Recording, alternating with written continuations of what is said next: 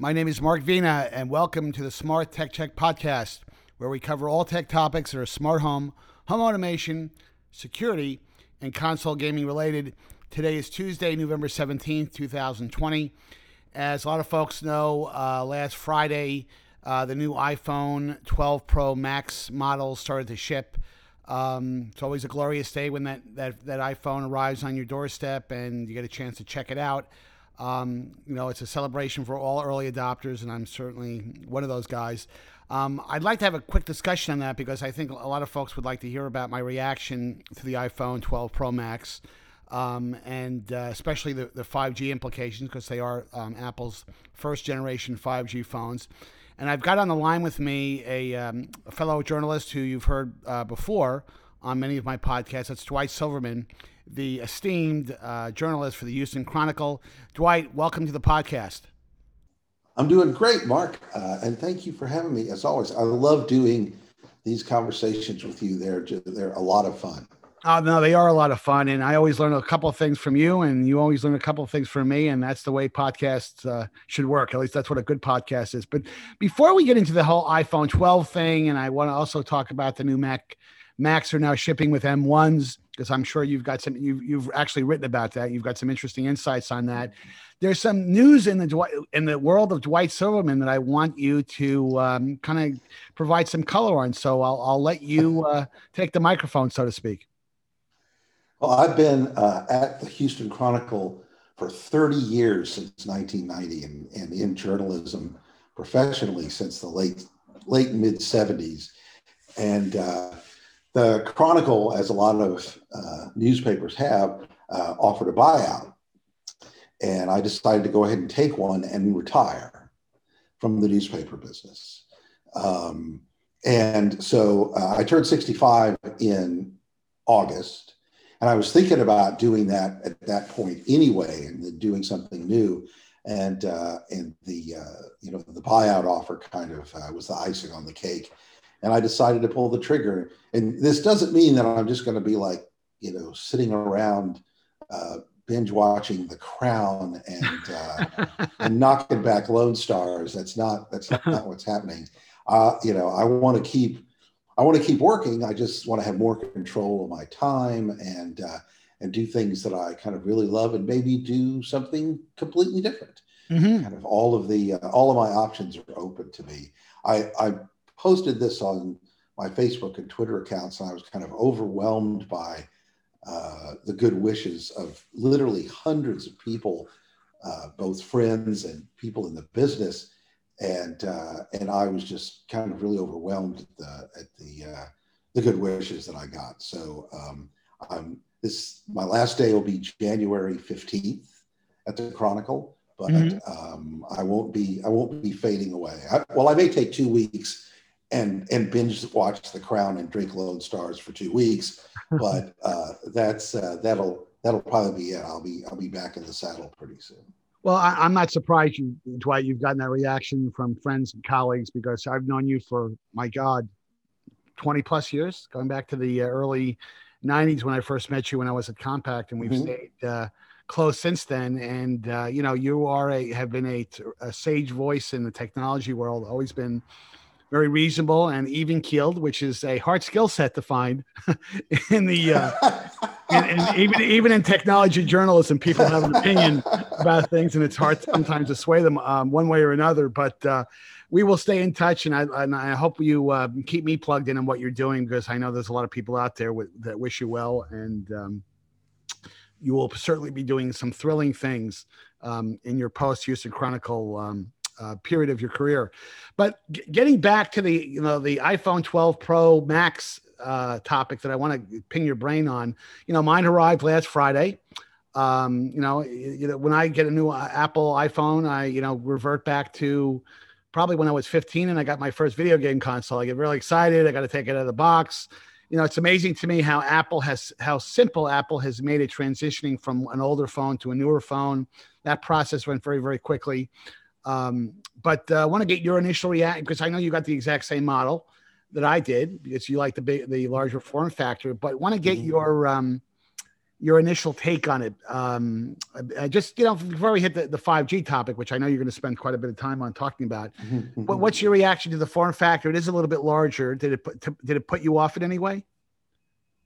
Um, the only thing that, and I wouldn't use the, the word, the phrase necessarily put me off. You know, the design harkens back to the iPhone 4 slash 5 era, right? Where it had flat sides, uh, kind of uh, boxy, curves.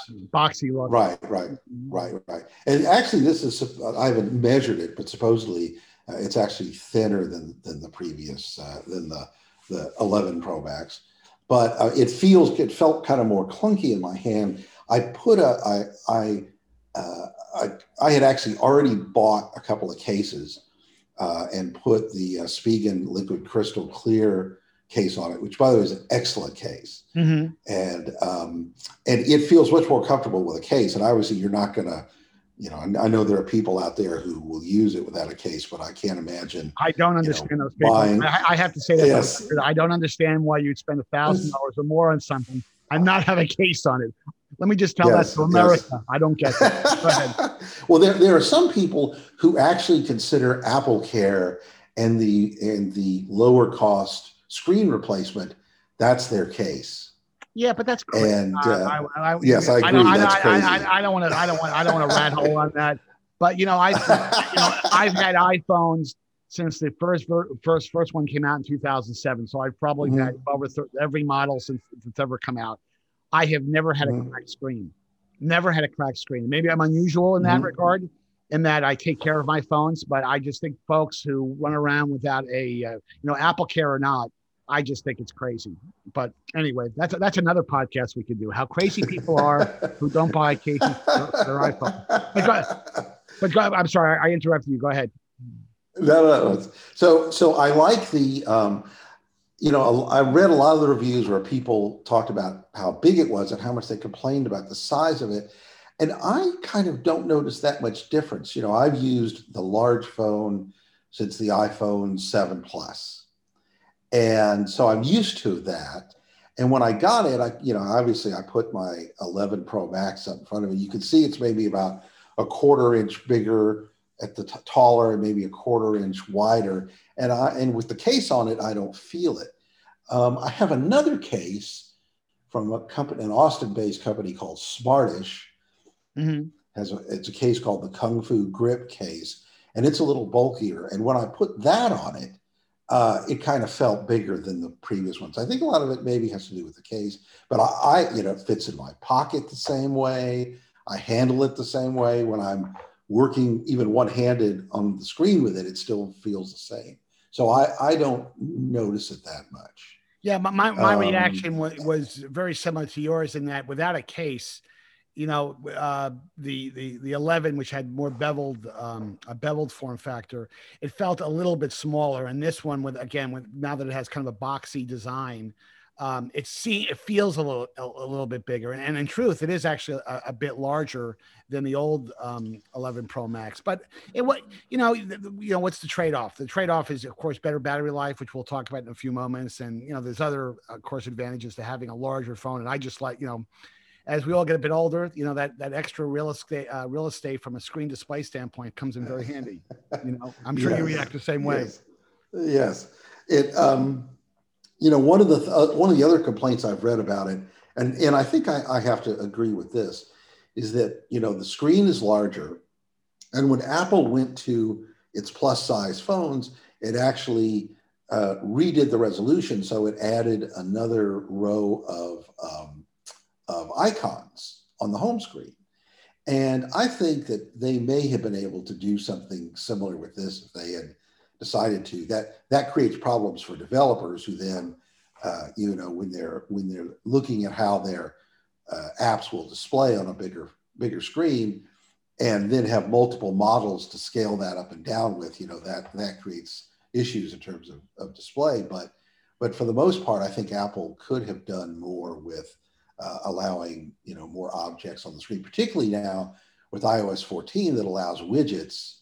You know, if you had a couple of widgets on your home screen and and uh, and you have apps, you know, the field of apps kind of snaking around it, you would you really would appreciate uh, you know some more space out there. But right. overall, it's in terms of the look. I, I got the Pacific blue. It's a beautiful color. Mm-hmm. Um, I like it much better than the midnight green from last year. And and out of the case, and in terms of design and the look of it, um, I really like the the flat edge look, particularly with the midnight blue, because it's just it it has it, it's just it's just a gorgeous design and and I wish it felt better in my hand. And I wish I was braver about not putting a case on it because because it is a gorgeous phone. So let, us talk about the big topic, and that is 5G, because I know you've okay. um, you know, you've uh, written about this in, in, in past columns and current columns. Mm-hmm. Uh, I mean, that's obviously one of the chief reasons why people are, are, are upgrading to the 12. There are other reasons, like the uh, the camera and a couple of other things that we'll talk about in a moment. But um, going to get your thoughts on the 5G performance, and because uh, you you live in an area where 5G is actually relatively accessible. I won't say it's everywhere. It's blanket, you know, it's not got Texas is not completely blanketed with 5G, but Houston, you know, there are, you know, there are is coverage there. So what's been your experience so far? So one of the interesting things about Houston is because it's really flat. Um, uh, carriers like to uh, launch new versions of their products here first. Um, 4G was here fairly early. Uh, uh Verizon was testing 5G uh, early on, in fact, up near the old Compaq campus uh, mm-hmm. in that area long before it formally launched. And so um, all three of the carriers here have 5G. Uh, Verizon has its um, millimeter wave, its ultra wideband, um, and uh, AT&T has its millimeter wave. Uh, both of them have launched kind of a, a, uh, a, a lower frequency, lower down the spectrum version of 5G. Uh, and, and in both of those cases, I think if you go look at PC Mag's um, review of AT&T's 5G, they said in some cases uh, it's worse than, than LTE.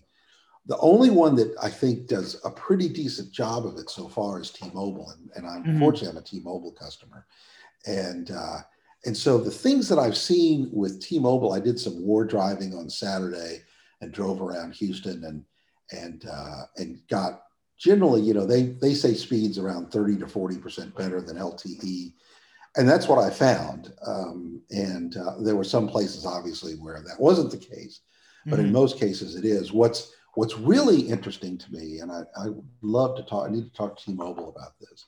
Mm-hmm. Is that in there um, when you have fewer bars, you still get great speed. So the other day, I was in my uh, in, in my house, uh, a decent distance away from a window. I had one or two, it was fluctuating between one or two bars. Mm-hmm. I did a speed test and it was showing 5G, and I got 75 megabits down. Wow. With one or two bars. And, and that's kind of what I found is that even when the signal that you're shown on the phone is not great, you still get like between 75 and I think the highest I've seen uh, with low bars is like at three is like 100 megabits. Um, which is pretty, which, which, is pretty amazing when you think about it. You know, given that yes. oh, a lot yes. of people, for a lot of people, 100 megabits is a fantastic internet connection. You know, yes, let, yes. Let, let, alone, let alone 50 or 75. Yes, and and on on LTE here in um, in Houston, I've gotten at, at four bars at, at times, um, 100 megabits down, uh, you know, on the full bars. Mm-hmm. And um, in fact, one of the best places to test LTE is the parking lot of the Kroger, not far from where you used to live. Oh, really? Um, yes. really? yes, it has great. It's a great signal. I, I, should um, not have. I should not have moved from Houston back in 2002 my that, that was my uh, mistake. Uh, I would get the five Mark, Mark, it's never too late to come home.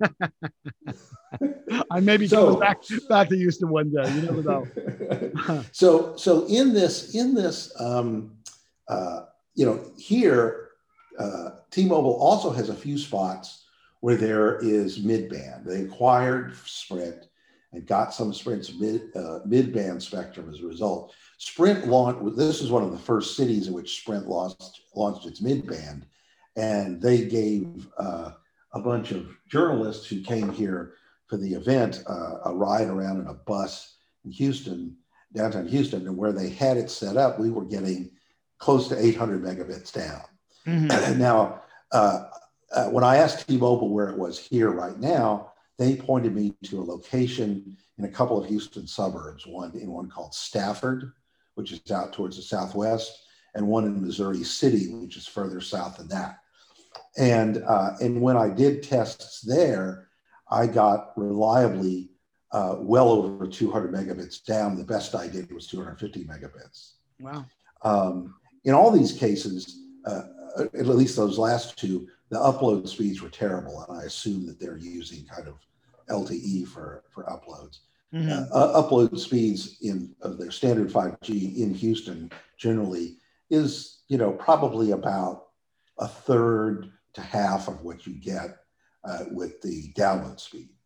So um, what's really interesting about the iPhone uh, 12 line is it has this kind of intelligent uh, ability to uh, sample the quality of the 5G signal.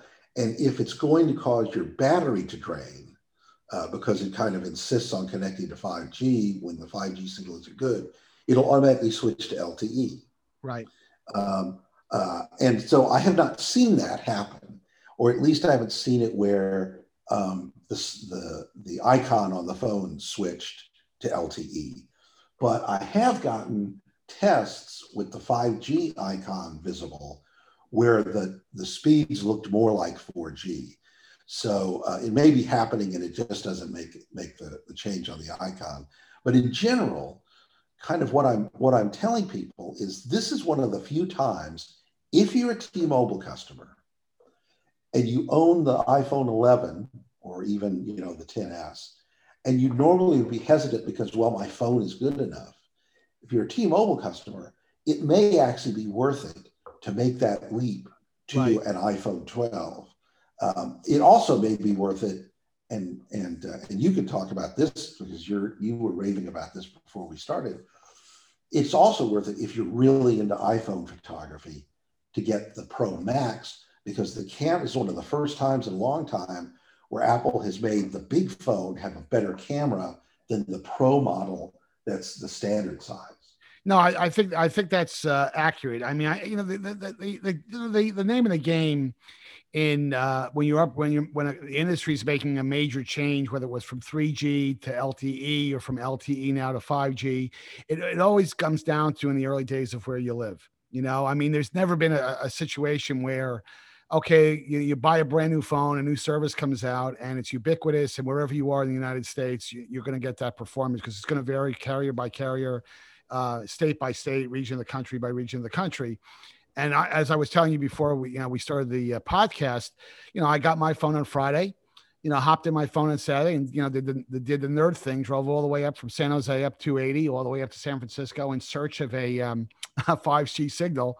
And I'm an AT&T guy. Never got it you know, it's it did stay on LTE uh, consistently. Consistently, um, there were part. You know, there are parts of 280 when you're driving past. Um, if you if those, those of you are familiar with that corridor between San Jose and San Francisco, it's a, a beautiful drive all the way up to San Francisco but there were always parts of that drive that the LTE signal would kind of um, uh, would stop or or you would get a, you know, maybe a bar. I noticed that consistently the LTE speed at least was consistent going all the way up, but it never switched to 5G. So I have not been able to experience. I have not been able to experience the uh, the broadband nirvana that you've been able to. Um, uh, Dwight, with your, so you know, your look, experience.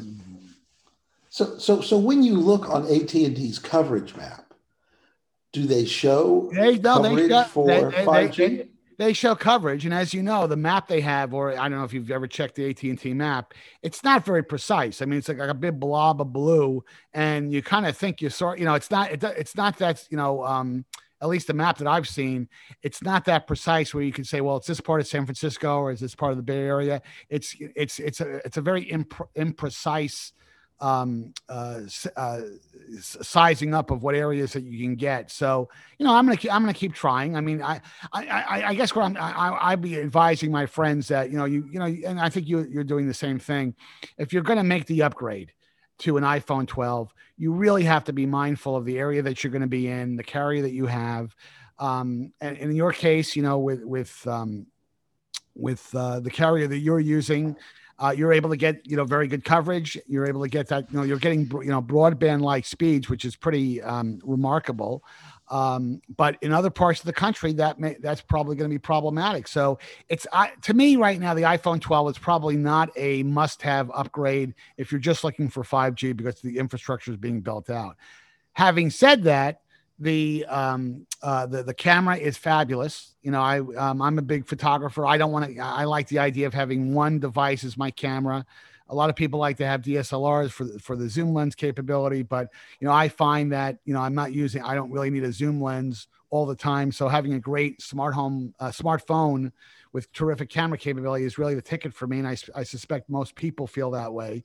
And the low light uh, capability of the new 12 uh, Pro Max is really stunning. I mean, you can take some great photos in very low lighting conditions. Um, the the video, the, the, uh, Apple's always done a pretty nice job with its video capability, but the video capability of the new 12 Pro Max is, is, is phenomenal. You know, I mean, it really it really is a professional grade camera. And as you and I have talked before, um, uh, Dwight, I really think Apple's going after that market. They're not just going after the market for the casual photographer. They really want to go after the, the, the professional photographer. They want to steal that that uh, part of the market that uh, that's buying uh, Canon cameras or or Sony high end cameras or uh, Nikon, you know, real traditionally high end cameras that you know the the, the the, the the teams at those companies probably scoff when you say, "Oh, I'm not going to use an iPhone for as my day to day camera." Well, the cameras are now coming into their own, and you can get some really really tremendous camera quality output.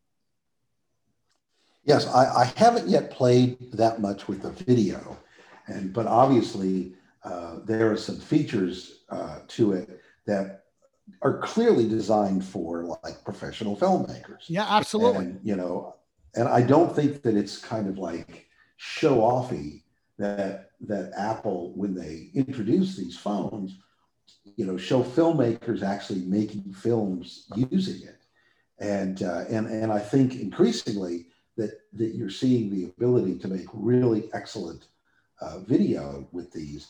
You know, certainly our, um, I can tell you that the newspaper photojournalists, mm-hmm. you know, like using it, and particularly when one of our uh, one of our reporters goes out and uses kind of a high end, you know, uh, Apple smartphone to do video and brings it back for use on our site. You know, it, it looks it looks really good, and so I think that I, I think that you know putting that pro name on it uh, in, in particularly in the case of video, is really apropos.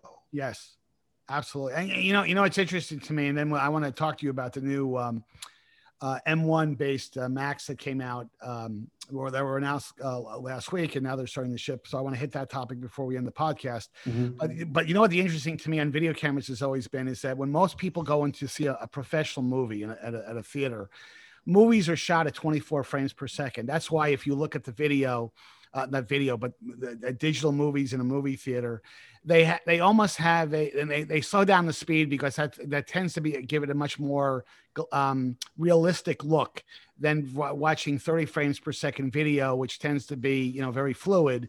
But you could you could you could take two video scenes one that's shot at 24 frames per second, and one that's shot at 30 frames per second, or even 60 frames per second, and you'll get it, and you'll, people will understand that feeling. I, I encourage people because you can do this with the, with the iPhones. With, you've been able to do this for the last couple of generations. Change the video speed from from 30 frames per second to 24 frames per second. Just shoot a piece of video, and when you watch it on a monitor, you'll notice it has a very cinematic like look, which is exactly the way it's intended. So to your point, it's it's absolutely. I'm absolutely convinced that Apple is going after the pro market, hence the name Pro. So their marketing teams are pretty smart. They've actually named it properly. Um, yes. So let, let's talk in a few minutes that we have left. Let's talk about the new um, M1 Macs. Um, I know that you actually, um, you know, one of the things that I kind of had a negative reaction to when they were the new MacBooks and Mac Minis were announced last week was they only had a 16 gigabyte um, memory limitation. And for those of us who come out of the Windows world or you know have been buying Macs for years, we're kind of trained that you want to you know if you're really a professional user of a MacBook, especially if you're doing video editing and other high intensity activities, you really want to get lots and lots of memory. I mean, even I mean, the iMac that I'm using right now has 64 gigabytes of memory. So when I saw 16, I'm like, well, you know, do I really want to get this? Now, you had a very interesting conversation, Dwight, uh, that you wrote about with a couple of Rice um, uh, Rice academics. So I want to kind of pick mm-hmm. your brain about that. So, so, so should those people be concerned, you know, about the 16 gigabyte memory limitation? That's really the question. Um, I think I, I almost want to say right now it's too early to say, and it depends on what you do, what you're doing with it. Mm-hmm. Um, so the, the, the two professors I talked to were both uh, computer engineering professors, and they they they're familiar with chip architecture, and the the the M1 uh, chip uh, comes in a package that includes the RAM inside the inside a package with the die and other components, um, and that the uh, the proximity of the the memory to the processor helps with the performance. But in addition, and Apple mentioned this, but kind of didn't go into detail uh, when they were unveiling these. They have uh, SSD controllers that are uh, much faster than previous SSD controllers that they've used, and the SSD uh, memory is faster. And so, in in talking to the um, to the professors, one of the things they pointed out is, in all disk-based operating systems, when memory is uh, is filled up, it begins to work with simulated memory, or what's, or what's called swap memory, on the storage in the days of hard drives, yes, that was agony when that happened. It was awful. Right. With SSDs, it's uh, it certainly kind of you know the current era of SSDs. You can feel it, but it certainly is not as agonizing as it was before. And mm-hmm. what these what these uh, what these uh, computer engineering professors suggested is that if it's fast enough, uh, you might not notice it in other words, um, you know, if you are, if you if you would normally need to do uh, the the task that you're doing 32 gigabytes of memory, and you have 16 gigabytes, and it's it's creating you know up to another 16 on as a swap file, you may not feel that. And um, now that said, in in each of the reviews that I've seen today, because they the embargo dropped on them, uh, nobody kind of really goes into that other than mentioning that that's a concern, but I don't think anybody has done anything that really pushes it past that. You know, I I run virtual uh, machines, uh, and uh, I, I, sometimes I'll have both a Windows and a Mac virtual machine running on my 2020 iMac, and I don't notice much degradation of, uh, of, of performance, but I'm not doing other things like you know um, you know, rendering video in the background. I do that. I will have multiple ones going. But, but, but, but, Dwight, but the uh, operative uh, thing here, yeah, Dwight, the operative thing here too, it's not uh, sure. It's certainly a function of are you doing something if your core application that you're running in the, in, in the foreground uh, is a video application, for example, where you're you know you're you're um, you're um, mm-hmm. compressing video and editing video and doing all kinds of very processor intensive stuff. Mm-hmm. That's one mm-hmm. thing. Mm-hmm.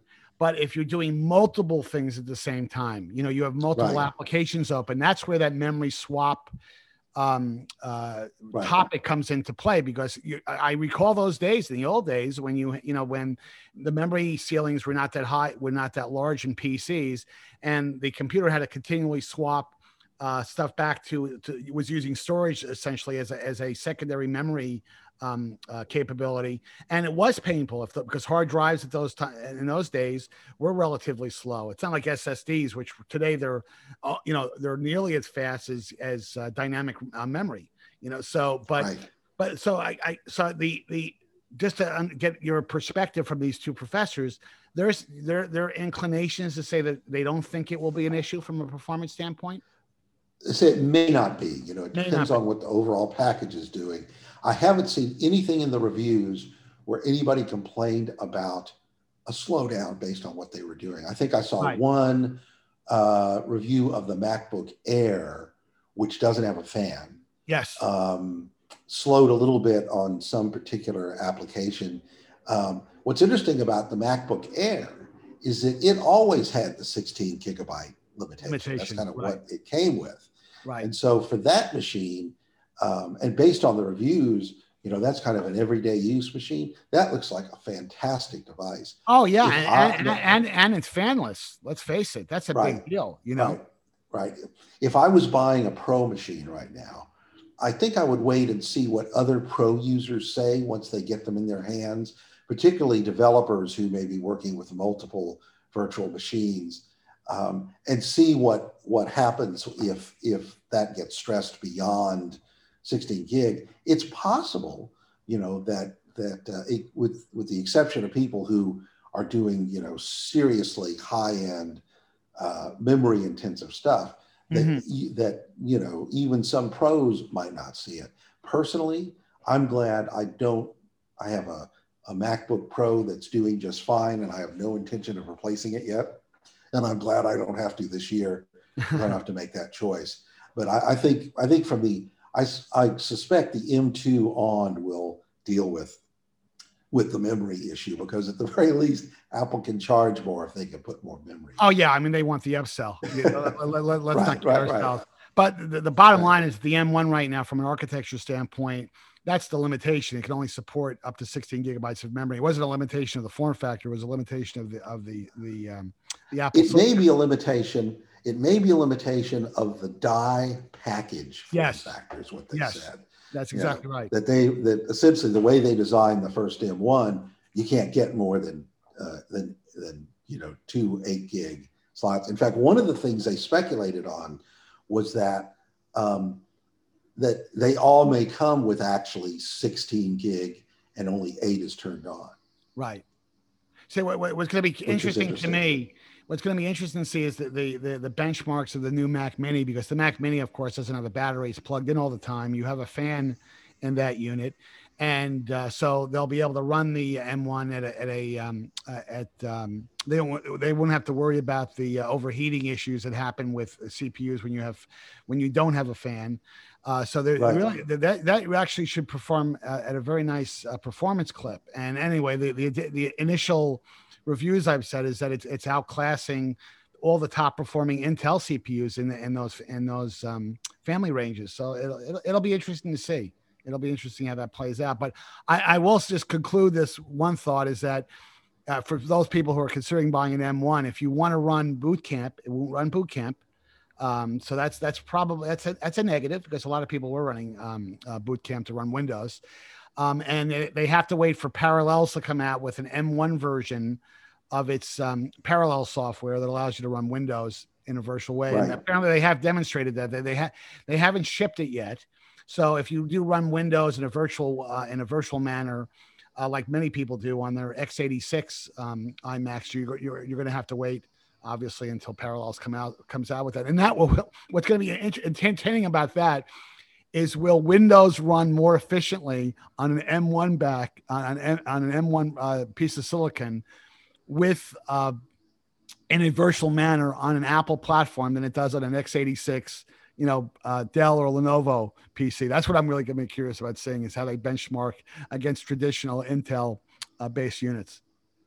Yes. Yep. So, well, this is great, uh, Dwight. Thank you. Um, I uh, we're going to definitely do this again, no matter what you end up doing. We are definitely going to do this again, and and uh, and I wish you luck. It's always great uh, chatting with you.